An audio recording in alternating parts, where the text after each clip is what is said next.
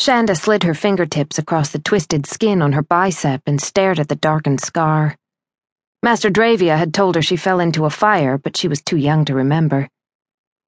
She turned to the water and pulled pouches from the oasis deep in the sands of Ashia.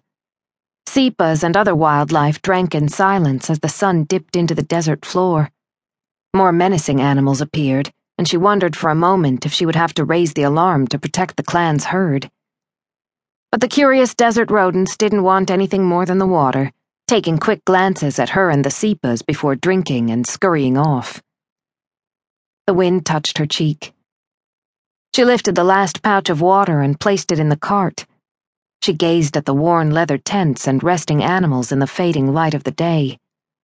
Children laughed in the twilight, playing games Shanda had never learned. Shanda! Startled, she pulled the cart up the embankment her feet sank into the sand as she scurried toward her tent. She moved back the thick leather flap. Dravia's weathered face contorted like cracked ground, beady eyes squinting at her in the dim light. What have you been doing? Her eyes adjusted to the darkness as she lifted the water pouches in front of her. What you told me to do, Master. Her master waved at her. Save it, child. I have no energy for your ramblings today. He pointed. Water! She poured the water into a bowl and handed it to him. He snatched it like a ravenous animal, slurping until it emptied.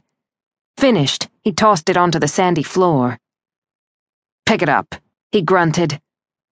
He rolled his large frame over onto a dusty blanket.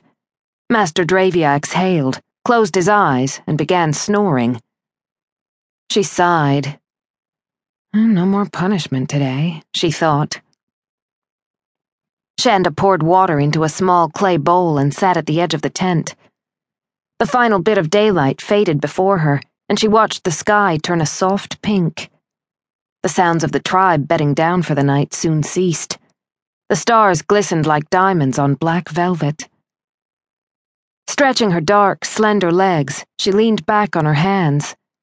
Aches and soreness plagued her body. She relished the silence.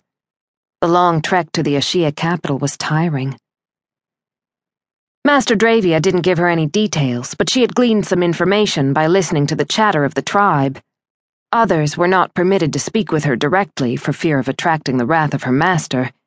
Still, she heard enough to know the tribal elders had decided to leave the flats for the spire of Ashia in the capital. She had never visited the capital. The elders of the Magafi tribe feared the rumored attacks of the Firal Mazomi clan in the neighboring territory to the north, deciding to abandon the flats to seek protection from the capital. The strange northern people, according to rumors passed around the tribe, inhabited land on the edge of water so massive you couldn't see across to the other side. Glancing down at the watering hole, she shook her head. To stand on the edge of a body of water so great you couldn't see across. Something like that had to be in the world of myth and not in the true realm. She sighed, her mind coming back to reality. Two men, one woman, and six children had been the price of this trek away from the flats and into the desert sands of Ashia. Another child in the tribe probably would not make it through the night. All in the name of fear. Shanda shook, ripping herself from sleep. A chill scrambled down her neck. An image seared into her mind. She tried to shake it away, but it persisted. Her heart pounded as she closed her eyes. Had it been a dream? She opened her eyes when the vision returned. She shrieked and covered her mouth. The image would not dissipate. A weak man, skin painted on his bones, rustled through the sands toward her. He fell into the coarse ground. Burnt and twisted skin covered his scorched black like a raisin. He wore torn, charred rags. When he raised his head, she recoiled. His wild eyes flickered like fire, darting across the landscape. He reached toward her, his hand nothing more than scarred tissue and bone like a skinned animal. The vision wavered like a ripple in a pool of water and faded into darkness.